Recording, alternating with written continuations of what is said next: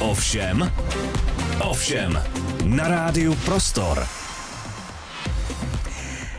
Ani dnes nechybí tady na rádiu Prostor hodina, kde si eh, s mými hosty povídám o všem, protože to jsou hosté zajímaví, osobití a jsem přesvědčená o tom, že o tom všem dnes to bude i se ženou, která přijala moje pozvání. Je to novinářka, moderátorka svého času mluvčí telekomunikačního úřadu, zároveň místo předsedkyně Rady České televize, ale pak se něco zlomilo a z lodiček se přezula do gumáků a teď ji hodně často vidíme s rýčem a lopatou. Dana Makrlíková je mým dnešním hostem. Vítejte, Dano. Přeji hezké odpoledne, tady vlastně dopoledne, přeji hezké dopoledne vám i všem posluchačům Rádia Prostor a děkuji moc za pozvání. Eh, já jsem toho vyjmenovala strašně moc, tak co jste v tuhle chvíli eh, hlavně vy? Je to ta zahradní architektura, co vás teď nejvíc naplňuje, baví?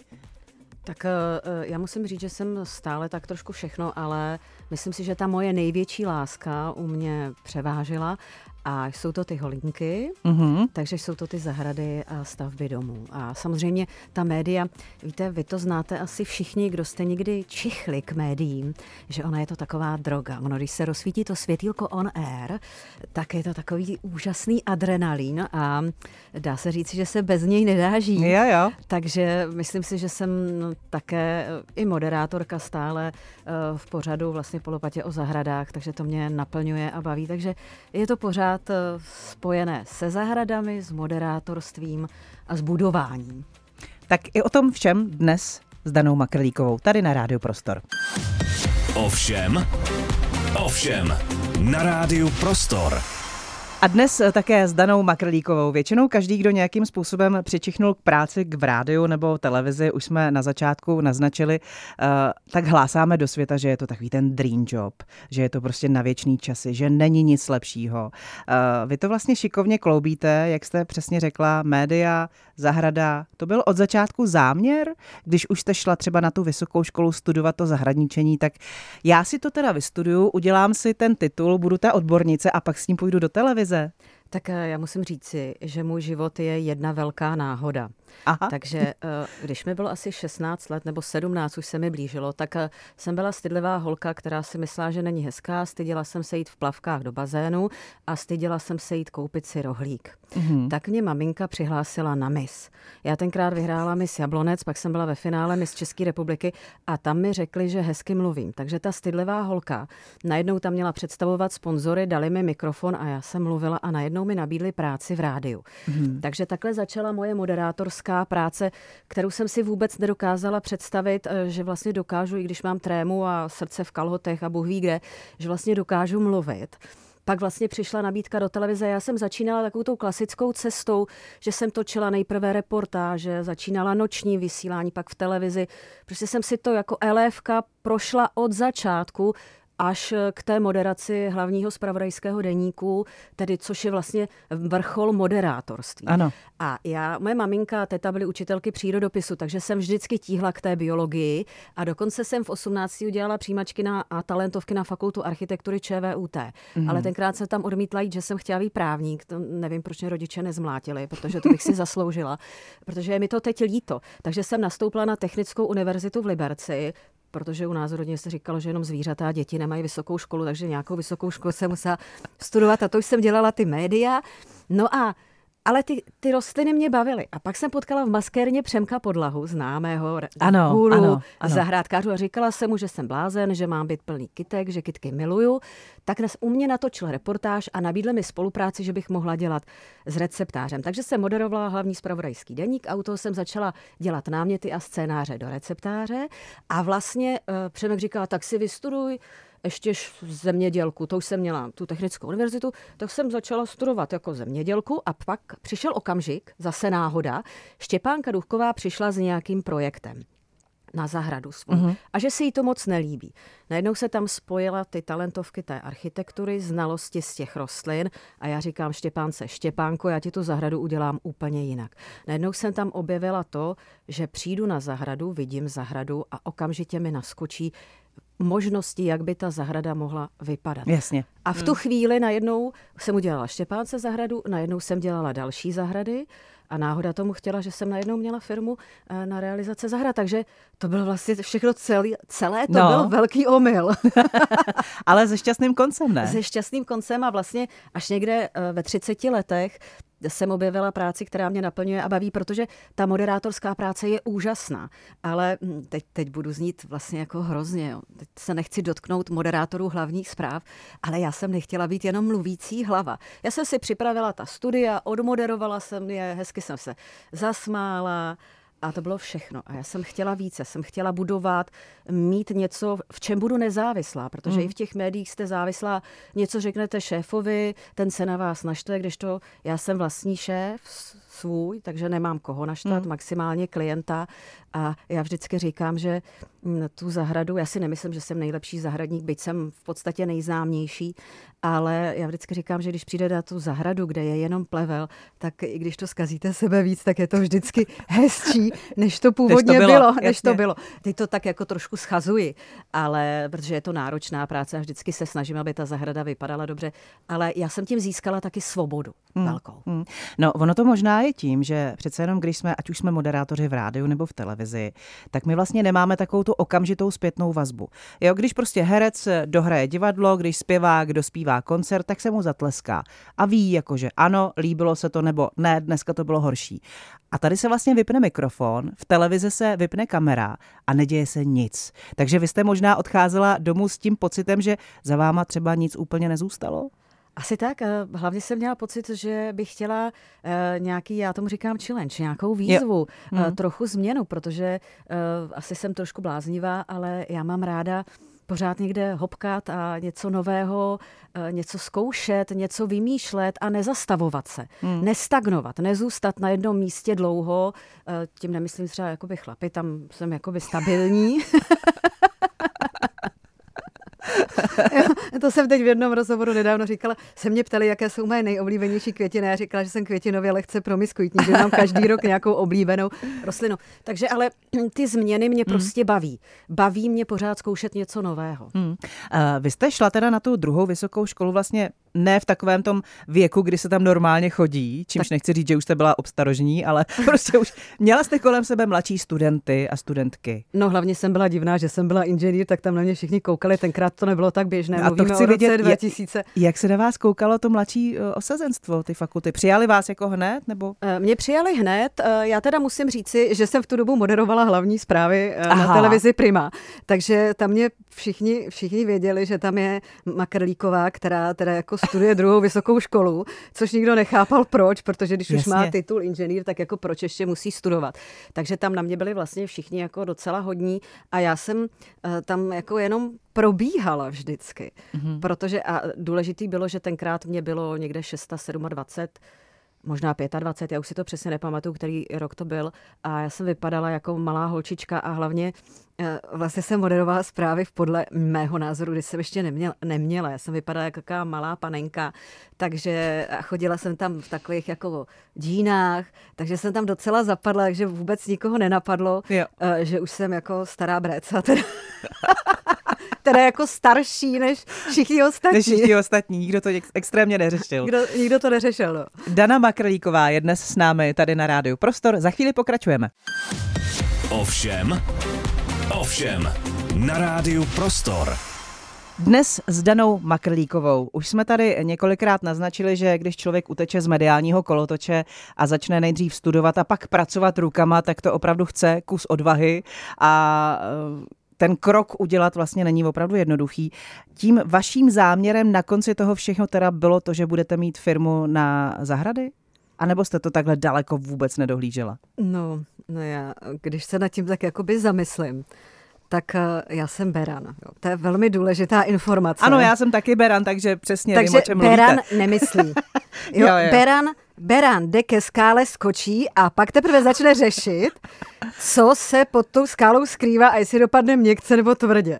Takže uh, já jsem vlastně nepřemýšlela. Hmm. Takhle, uh, musím říct, že u těch zahrad, když jsem začala dělat zahrady a udělala jsem první zahradu Štěpánce Duchkové, tak jeden můj kamarád a zahradník, s kterým jsem točila reportáže do receptáře, mi říká, ale ty jsi ženská, víš co, jako realizovat zahrady, jako připravit ty terénní úpravy, výsadbu kytek, tahat těžký kytky, to jako ženská nezvládne. A tohle řekněte Beranovi, jo. že něco nejde anebo že to nezvládne. Jo. Takže tam, tam jako nebyla myšlenka. Eh, já jsem ve své podstatě eh, měla sen, že by mě to bavilo, vůbec jsem nevěděla, jak ho dosáhnu a vlastně se to tak nějak stalo, stalo. ale musím hmm. teda říct jakoby jednu věc jednoduché to teda rozhodně nebylo. Jo, není to tak, jako že já vždycky, když mi některý ženský, protože já mám silné sociální sítě, ano, ano. kde mám prostě 150, 140 tisíc ženských, kteří vždycky píšou, je, vy máte takovou krásnou práci, vy se tak jako mazlíte s kytičkama, eh, tak eh, já vždycky nevím, co jí mám napsat, protože je to prostě tvrdá dřina. Hmm. Ale eh, zase víte co, ono se říká, že když tvrdě pracujete, já jsem teď viděla krásný rozhovor s Arnoldem Schwarzeneggerem, že když tvrdě pracujete a makáte, tak pak nemáte čas na deprese. Jo? A mm. u těch zahrad, no, když se hrabete v zemi, tak fakt nemáte čas, protože ona je to dřina. Ono vlastně vymyslet tu zahradu. Já tu rost, tam na každé zahradě nakoupím rostliny, rozmístím ty rostliny, což jako znamená, že na jedné zahradě naběháte 15 kilometrů. Tahám ty rostliny, pak samozřejmě mám tým lidí, který to dělá, ale je to, je to skutečně jakoby velká dřina. A já kdybych věděla asi, ono zase ten beran jo, skočí, eh, kdybych asi věděla, jaká to je dřina, že to není jednoduché, on biznis takový podnikat, vůbec není jednoduché. Vy nevíte, kdy budete mít práci. Máte zaměstnance, který musíte dát práci, hmm. musíte jim dát uh, mzdu, protože v podstatě vlastně živíte rodiny a vy nevíte. Já hmm. nevím, hmm. jestli budu mít kolik zakázek, jak se to bude celé vyvíjet. Takže ono, je to, ono to má trošku s tou mediální prací něco společného v tom, že tady se rozsvítí on air, my vlastně můžeme tady udělat velký průšvih, je co říct strašně špatného a může to být jako katastrofa. A uh, to samý e, vlastně, takže je to takový ten bungee jumping, takový ten stres a ten vlastně podstupujete denodenně i v tom biznise, který je poměrně tvrdý, protože konkurence po vás jde. E, klienti, je to složitý taky někdy, takže hmm. není to jednoduché. Ale ty lidi na těch sociálních sítích to možná vidějí jenom takovou tu zálibu, jo, protože pro ně to zahradničení v podstatě je záliba a mají možná pocit, je to paní Dana, ta to má taky ráda, ta to dělá, protože jí to baví a vlastně tohle to až jako úplně nedohlíže, že, že je zatím třeba fakt jako nervy, stres, práce, hromada nejistoty. No, to ono si to, ne lidi, ale většinou ženy, si častokrát nedokážou. ne lidi, ale ženy. No. Pardon. jo, fajn, pokračujeme. Ne, já se omlouvám. Ne, já, já proti ženám vůbec nic nemám, sama, sama jsem ženská, ale um, já jsem tak trošku jiná ženská. Já jsem takový poloviční chlap, vždycky říkám, vypadám jako ženská, ale skutečně často si ty lidi nedokážou představit, jak velká dřina to je a já vždycky těm ženám radím, aby skutečně si vzali ten rýč a krumpáč a šli hmm. si zasadit nějakou tu rostlinu, aby měli představu, jaká práce to je a třeba i při tom plánování zahrady musíte myslet na světové strany, na kostru, to znamená, že půl roku nic nekvete, takže aby hmm. tam byly stále zelené dřeviny, aby od jara do podzimu něco kvetlo, aby to různě barevně hrálo. To je prostě miliony věcí, na které musíte myslet a je to jakoby poměrně složitá záležitost. Hmm, hmm. Když zůstaneme v té zahradě, tak jaký je váš oblíbený styl? Dá se to pojmenovat? No, jak už jsem říkala, já jsem velmi promiskuitní, co se týká eh, stylu. A takže se to mění? takže, se to, takže se to velmi mění. Já zastávám názor, ehm, že zahrada by měla ladit s domem. Mm. Že vlastně by to měl být ucelený celek. Já moc ráda vždycky jakoby v zimě, když nejsou zahrady, tak ráda rekonstruuji nějaký dům nebo buduji nějaký dům nebo byt a dělám k tomu zahradu, aby to celé korespondovalo. A vlastně každému tomu klientovi se snažím udělat zahradu podle jeho přání. Teď to bude znít hrozně směšně, takže nemám já svůj vlastní styl, vždycky třeba miluju hortenzie, miluju moderní styl k modernímu domu, uh-huh. ale mm, každou chvíli to mám jinak, protože pořád něco zkouším, ale vlastně já se snažím. Mě na té práci baví nejvíc, že já jsem vlastně psycholog. V podstatě eh, je to o zahradách, musím znát spoustu znalostí a dovedností manažerských, ale teď to bude znít směšně, když jsme v rádiu a je to tady na nějaké frekvenci. Já přijdu k tomu člověku a snažím se naladit na jeho frekvenci, tomu říkám. Hmm. Já už na těch ženách, protože většinou komunikuji s ženami, poznám podle oblečení, podle výrazu tváře, poznám, i podle interiéru, jakou zahradu bude chtít. A já se snažím do ní proniknout a tu zahradu jí udělat podle jejího přání, protože já na té zahradě nebudu žít. Já se jí snažím splnit sen o krásné zahradě. A neříkám, že se mi to vždycky povede, taky se mi někde stane, že musím od té zakázky odstoupit, protože do té ženy nebo do toho muže prostě nedokážu proniknout a hlavně nedokážu naplnit ty jejich očekávání, že jsou třeba úplně nesmyslný, mm-hmm. nebo si představují něco, co ani nejsem schopna udělat. Jako nějaký hlouposti, který si myslím, že by byly velmi nesourodé. Mm. Uh, napadá vás nějaký bizar, který jste musela absolvovat při tvorbě zahrady pro někoho? Už jenom třeba to úvodní setkání, že jste odjížděla z té schůzky a říkala si, tak tohle asi nepůjde. Já se už musím smát. Těch bizárů bývá hodně. tak jako, dobrý, tak, tak už jsem si zvykla na to, že chce někdo bílou zahradu. Miluju bílou zahradu? Bílou zahradu, jako aby kvetla jenom bílé, tak to už jako beru v pohodě. Mm-hmm. Zahradu bez hmyzu už taky beru v pohodě. to je jako zahrada bez hmyzu, jasně. Jak dejte si tam okolo celý zahrady síť a nebude tam žádný hmyz, to mně připadá jako hodně vtipný, aby náhodou děti jako je nepíchla třeba jo, včela a tak jo. jako a mhm. ženy jako s tím mají problém. Aha, dobře. A to taky jde. Pak jsem měla jako jeden výborný bizar, samozřejmě bezúdržbová zahrada. Jo, to se většinou vyznačuje, mm, že přijdu na tu zahradu, je tam žena, uh, s dlouhými nechty, hodně dlouhými nechty, a představuje si bezúdržbovou zahradu. Jakože si teda tak se musím držet, abych jí neřekla, já vám navrhu vrátit se zpátky do bytu, tam je to jako úplně nejlepší, protože bez údržbovou zahradu, ono i když to vybetonujete, tak ten beton popraská, musíte ho natírat. Jo? Takže hmm, hmm. neexistuje nic na zahradě bez údržbového. Jo? Takže to si snažím jako vysvětlit, že prostě zahrada je práce. A, že a pochopí to? Uh, no většinou mm, u takových žen to pochopí tak, že manžel zaplatí zahradníka, který se o to pravidelně stará, takže tam jako hodně často se setkávám. Uh, já se přiznám, že jsem taková jako trošku... Uh, víte, já jsem vyrostla na horách. A mě rodiče na víkendy dávali aktivity takové, že můžu okopávat brambory a jednotit mrkev tenkrát, jako taky už nejsem nejmladší, eh, takže tenkrát se nedělaly takové ty aktivity pro děti a eh, prostě sama jsem si pak, když jsem byla dospělejší, tak tenkrát ještě taky nic nebylo, takže jsem no, si já sama jsem montovala na řektvičky, takže no, já vím, o čem to je. Jo.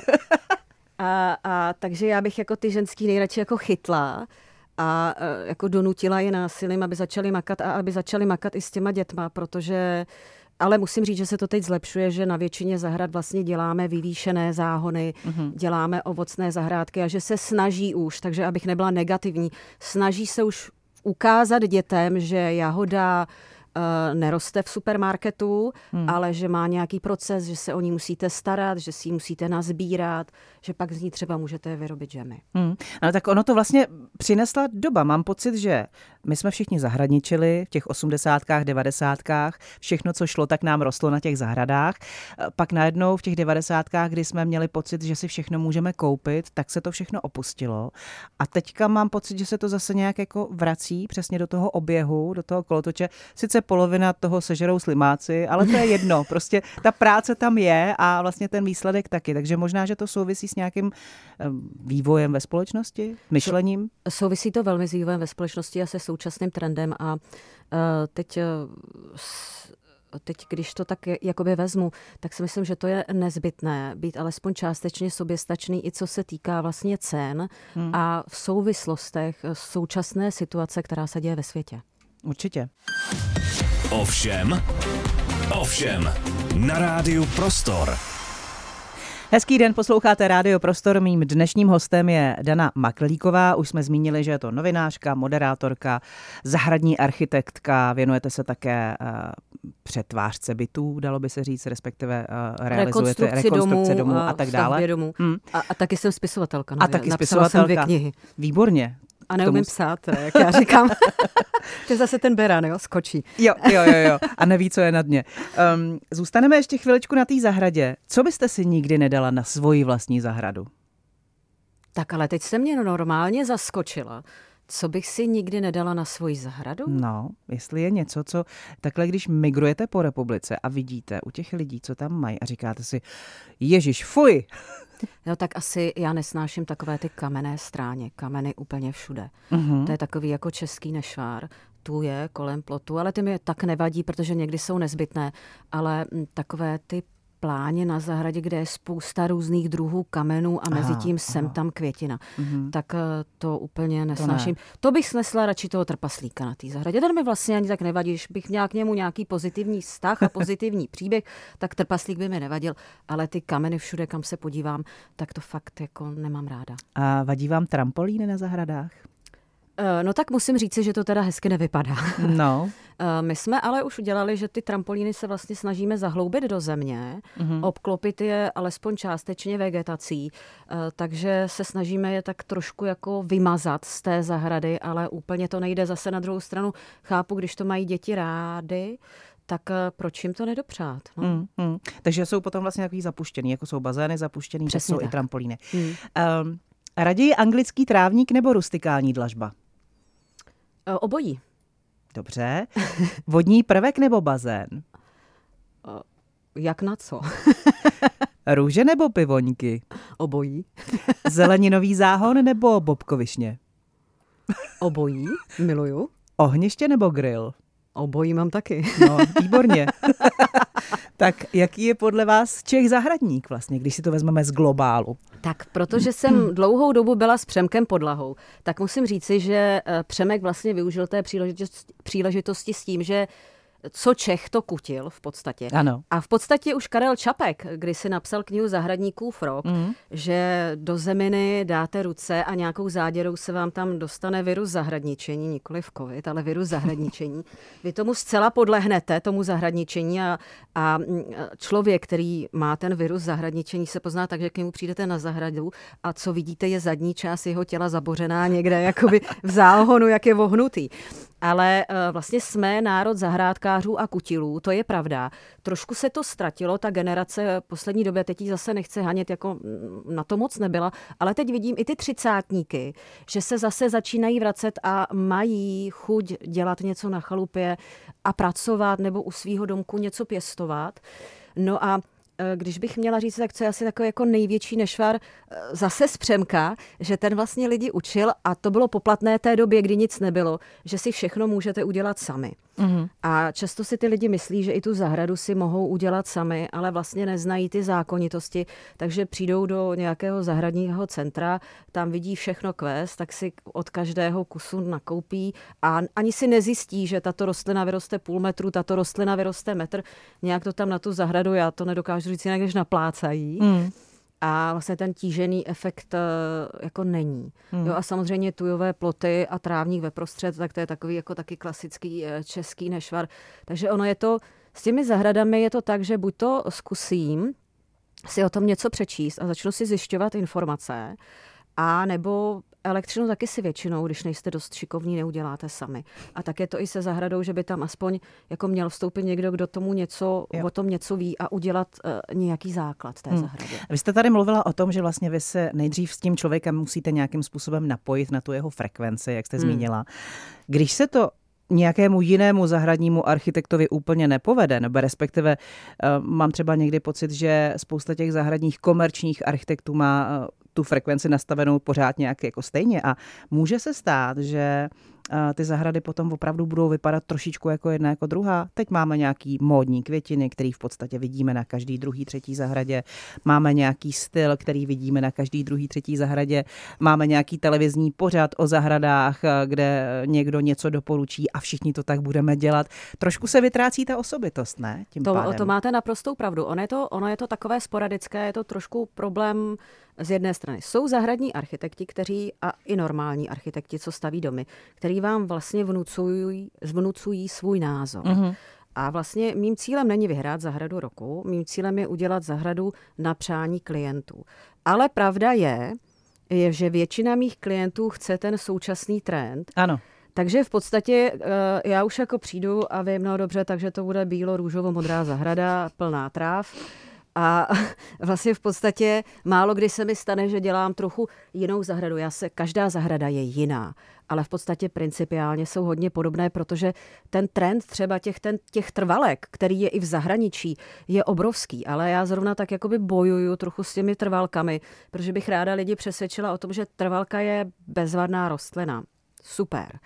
Jenomže od října, od konce října, nám ty trvalky odkvetou, na jaře v únoru nebo v březnu je musíme ostříhat a do dubna jim trvá, než z nich něco je. Hmm. Což fakticky znamená, že přes zimu je necháváme, takže dělají nějakou strukturu, ale pak tam máme jakoby pauzu, kdy z nich nic není. A dřív se vlastně dělala taková ta kosterní struktura té zahrady, ke které já se třeba vracím a přesvědčuju lidi, aby ji tam měli, protože v zimě vlastně stromy nemají listy. A vy, když tam nemáte něco stále zeleného, což nemusí být jehličná, ne, já nemám ráda smrky, může to být hezká borovice, borovice kleč, může to být ta bobkovišeň stále hmm. zelená, může to být hlohyně, tedy pirakanta, která je stále zelená, lonicera, která je stále zelená. Ale když se na tu zahradu podívám, tak abych prostě aspoň těch půl roku, hmm. kdy tam není jediný list, něco viděla. Hmm. Zeleného tedy. Hmm. Uh, jak jste se dostala potom k té rekonstrukci domu? Bylo to tak, že nejdřív byly zahrady a pak jste si řekla, já to vezmu z gruntu a zkusím se věnovat i tomuhle, co je uvnitř? Tak uh, to je zase... Mm, Protože jsem udělala kdysi ty přijímačky a talentovky na ČVUT, tak ty e, fakultu architekturu, tak ty domy a budování mě vždycky hrozně bavilo. Můj táta taky budoval, takže jsem k tomu čichla už jako dítě. Já jsem s tatínkem natírala, stavěla, takže jsem vlastně vyrůstala na stavbě. No a pak vlastně e, jsem si řekla, že nebudu spoléhat na stát a mm-hmm. že já jsem nikdy nespoléhala na chlapy, ani na stát, ani na nikoho. Vždycky jako ten Beran jsem chtěla být soběstačná sama o sobě. Jasně.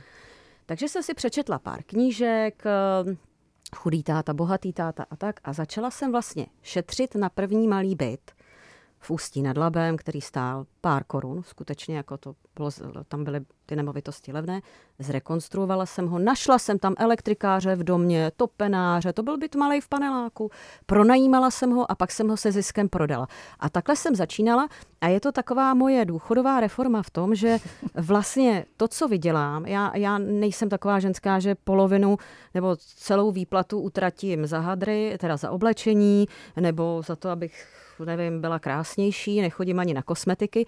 Já vlastně ty peníze investuju pomalu, ale jistě, i třeba s možností hypotéky do nějaké nemovitosti a beru to tak, že vlastně na stará kolena třeba ty nemovitosti budu pronajímat, budu bydlet hmm. v jedné a budu mít na důchod nebo na někoho, kdo se o mě bude starat. Hmm. Tak to vám asi musel udělat radost, takový ten vládní plán opravdu po babičce, ne? O kterým se teď hodně mluví a diskutuje. no, eh, tak eh, ono, když se na tím tak jakoby upřímně zamyslím, tak on vždycky ty vládní plány pak to vypadá a v realitě to bývá trošku jakoby nakonec jinak, že tak jednoduché ano. k těm státním penězům nebo k těm dotacím uh, není možné se dostat. Jo? Já jsem vlastně zažila, když máte třeba dotace pro důchodce, já teď nevím přesně, jak se ty dotační programy jmenují, na bydlení, příspěvek na bydlení, hmm. tak vám povím, že normální důchodce nemá šanci vůbec vyplnit hmm. jenom ten formulář a požádat o ten příspěvek na bydlení. Vždycky mu musí někdo pomoct, hmm. že to vůbec není jednoduché.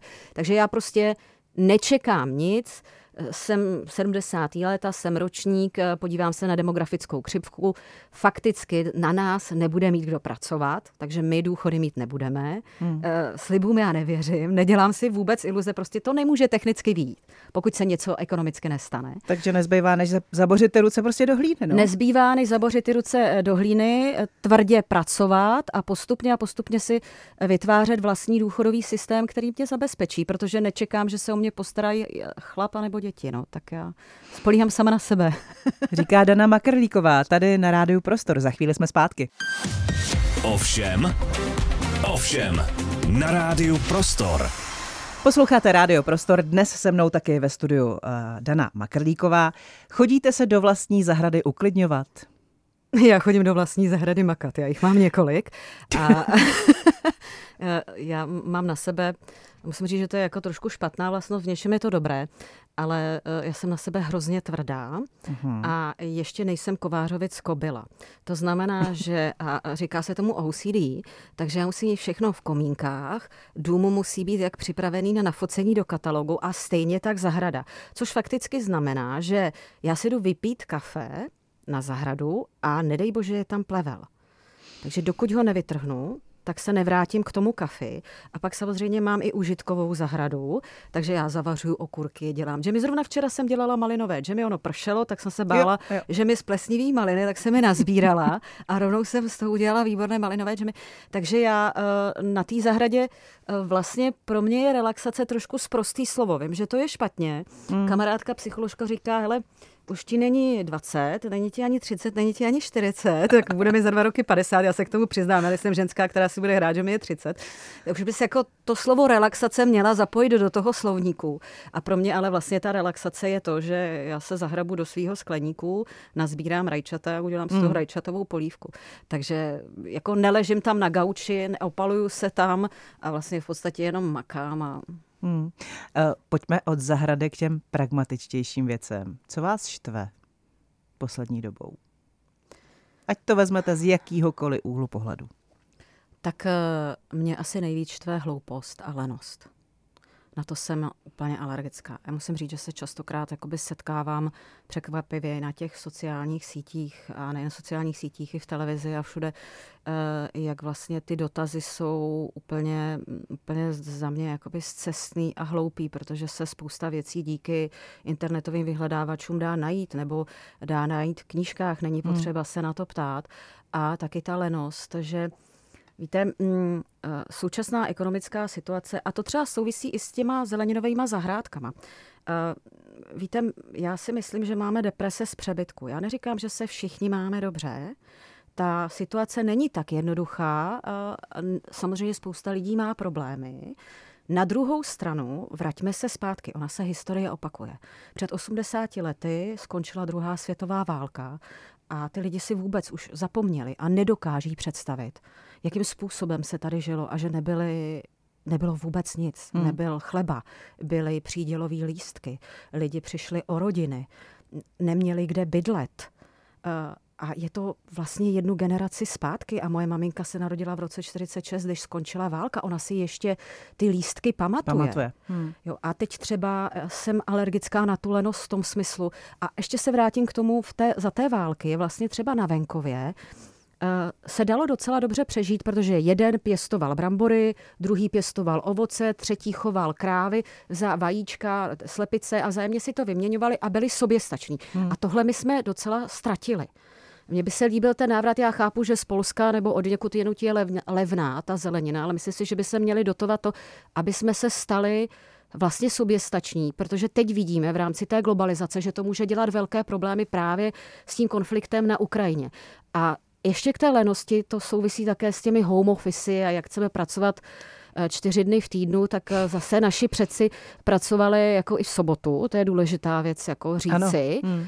Naše maminky neměly mateřské dovolené, moje maminka byla tři měsíce na dovolené mateřské a pak musela jít hákovat a dokonce musím říci, že maminka měla tříleté gymnázium, čtyřletou pedagogickou fakultu a v 21 šla už do pracovního procesu, ne, že v 28 ještě by studovala, hmm. musela hodně pracovat. A další věc, my si tady častokrát nevážíme toho, co tady máme. My jsme fakt bohatý stát. Jděte do zdravotnického zařízení v Británii a pochopíte, jaký máme tady neuvěřitelný sociální a zdravotní systém. Jděte pracovat do Spojených států. Mám tam rodinu. Moje neteř vystudovala vysokou školu a říká, a voláme a teto, super, já nastoupila do Cooper, výborně, budu pracovat jenom 10 hodin denně a má 10 dnů dovolené v roce. To jsou dva týdny, tam nemají svátky. Nemocenská, mateřská. Hmm. A zdravotní pojištění si musíte tvrdě platit. Tam pokud si ho neplatíte, tak vás ta nemocnice vyhodí. To není jako tady u nás. Takže z toho jsem tak jako trochu smutná, že si nevážíme toho, co tady máme. A možná nadužíváme slovo depka, ne? A nadužíváme slovo depka. Teď tady máme všichni deprese ze všeho, ale teď já to nechci bagatelizovat. Jsou lidi, kteří jsou třeba invalidní. Mě samozřejmě mrzí to, že třeba důchodci se jim zmrazili uh, vlastně důchody, že nebude valorizace a přitom právě ti důchodci pracovali nejvíc. Hmm. Pracovali ten celý život, skutečně odřeli. Tak, tak to vidím třeba na své mamince a na mnoha dalších důchodcích. Oni neměli home office. Oni museli tvrdě pracovat, ale raději bych prostě ty peníze hledala jinde například, dám příklad v revizích veřejných zakázek a všeho vys třeba například IKEM. Hmm. Hmm, ano, velmi aktuální téma. Eh, vy máte za sebou velmi bohatou kariéru, jako jsme zmínili, televizní moderátorky hlavních zpráv. Ano. Můžeme se otřít o tu současnou situaci v televizích? Nemusíme být konkrétní, ale co s váma prostě dělá současný pohled na spravodajský relace u nás? Tak eh, já jsem pak ještě byla v Radě České televize, takže jsem dohlížela ještě z vrchu na Českou televizi a schvalovala rozpočet, ano. takže se v tom trošku vyznám. Já musím říct jednu věc, eh, a byla jsem na ČTU, kde jsme řešili digitalizaci, což byl přechod z analogového na digitální vysílání. A tam se vlastně řešilo to, že byly čtyři kanály, protože více se v tom kmitočtovém spektru nenajde na televizní vysílání. Přešlo se na digitalizaci a najednou se eh, celý ten uh, televizní svět trošku, řeknu, rozpliznul. Hmm. A přitom ten reklamní prostor nebo ten budget reklamní dost, zůstal v podstatě stejný. Což znamená, že pokud Prima není jenom Prima, řeknu třeba tuto televizi, hmm. a má Prima Love a x kanálů stejně tak nová a budget máte pořád stejný, co můžete vydělat, tak v tu chvíli se velmi ztrácí kvalita. Hmm. Jo, protože my jsme jako moderátoři zpráv a vy si to pamatujete, začínali, učili jsme se, pro děkanka Damu mě učila mluvit, abych správně vyslovovala, abych neměla vadu řeči, abych měla správnou dikci. Režiséři mě učili nejdřív přečíst, abych věděla, o čem čtu. A teď vlastně v podstatě si na Facebooku natočíte video, hmm. to se už stalo taky zpravodajství a najednou já nevím, jaký bych použila správný výraz, ale teď najednou každý, kdo má, každý, kdo prostě má Víme, co má a co stane, má, stane se tím, co stane, asi stane nemá se moderátor. Hmm. Stane se moderátorem a hraje si vlastně na moderátora a ta kvalita uh, se celá rozprostřela a najednou vyznat se i v tom, co je objektivní zpravodajství a co není, co je fake, hmm. co je vlastně dezinformace, je velmi těžké. Prostě skutečně teď každý si vysílá, co chce a říká tomu objektivní realita, objektivní pravda. Takže pro spoustu lidí, kteří se v tom nevyznají, je potom velmi těžké najít tu reálnou pravdu. Hmm.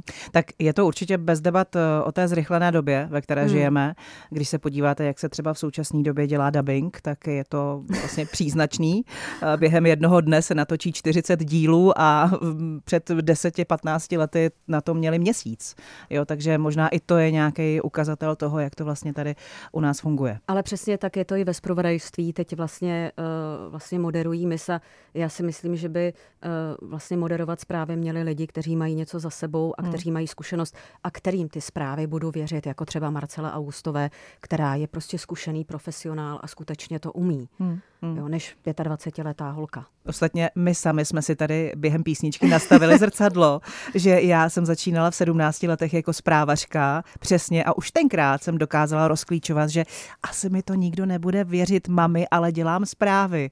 Jo, a, a vy jste v podstatě zmínila to tež. No já jsem v 25 moderovala hlavní zpravodajský deník televize hmm. Prima a vlastně objektivně si myslím, že teď jsem v tomhle věku dozrála ano. do toho, abych jako byla uvěřitelná, že těm zprávám a tomu, co se ve světě děje, skutečně rozumím. Hmm. Jak vnímáte náladu v naší společnosti? No, Už jste nakousla to, jsem... to, že vlastně žijeme v blahobytu, možná si zbytečně moc stěžujeme na věci, které vlastně vůbec ke stěžování nejsou. Myslíte, že se budeme mít někdy hezky, že tohle zmizí? No, já si myslím, že se hezky máme, že bychom měli žít v přítomnosti a uvědomit si spoustu těch malých drobností, ale zase říkám, jsou lidi, kteří se mají skutečně špatně a těm je potřeba pomoct. Ale na druhou stranu si myslím, že Ono, když si přečtete historické knížky, tak ty cykly se pořád do kolečka opakují. Hmm. Jo, když si přečtete krásnou knihu, jsou to tři bychle od Kárníka, historie České republiky od roku 18 do roku 48. Podíváte se na 30. léta, kdy přišla ta krize, jakým způsobem to padalo dolů, jakým způsobem vlastně ta krize postupovala, zjistíte, že, se to, že to je to samé že prostě pořád se to opakuje, že vlastně máme obrovské štěstí, že tady 80 let nebyla válka, což v historii této země v podstatě nebylo. Hmm. My si žijeme perfektně. Proto samozřejmě bychom měli intenzivně vnímat ten konflikt na Ukrajině, protože to je blízko, to se může stát. A já někdy mám pocit, že nám tak trochu chybí pokora. Že bychom se měli vrátit ke kořenům, být trochu skromnější, uvědomit si, že jsme zdraví v tuhle chvíli, aspoň většina z nás, že aspoň většina z nás nějakou práci máme a pořád si můžeme dovolit ty dovolené, dovolené na horách, dovolené u moře, což dříve nebylo hmm. běžné. Hmm. A ten covid, já jsem třeba u toho covidu měla pocit, že je to taková výhruška, takový zdvižený prst, aby jsme byli trošku pokornější, aby jsme si uvědomili, že jsme si zvykli mít všechno a prostě žít v blahobytu. A myslím si, že ten eh, prst nestačil. Mm. Takže myslím si, že by nám pomohla hlavně ta pokora. Dana Makrlíková, mým dnešním hostem tady na Rádiu Prostor, moc díky, že jste si udělala čas. A já děkuji vám. Že jste vytáhla ruce z hlíny, sundala gumové rukavice, gumáky, krásně jste se na to vyšňořila. Ale tu zeminu, eh, totiž Přemek Podlaha by řekl, že hlína se neříká. Tu zeminu mám za nechtama, já vám ji pak ukážu, jo? proto mám červené nechty. díky moc, mějte se krásně, díky. Také děkuji a přeji našim posluchačům hezké dopoledne.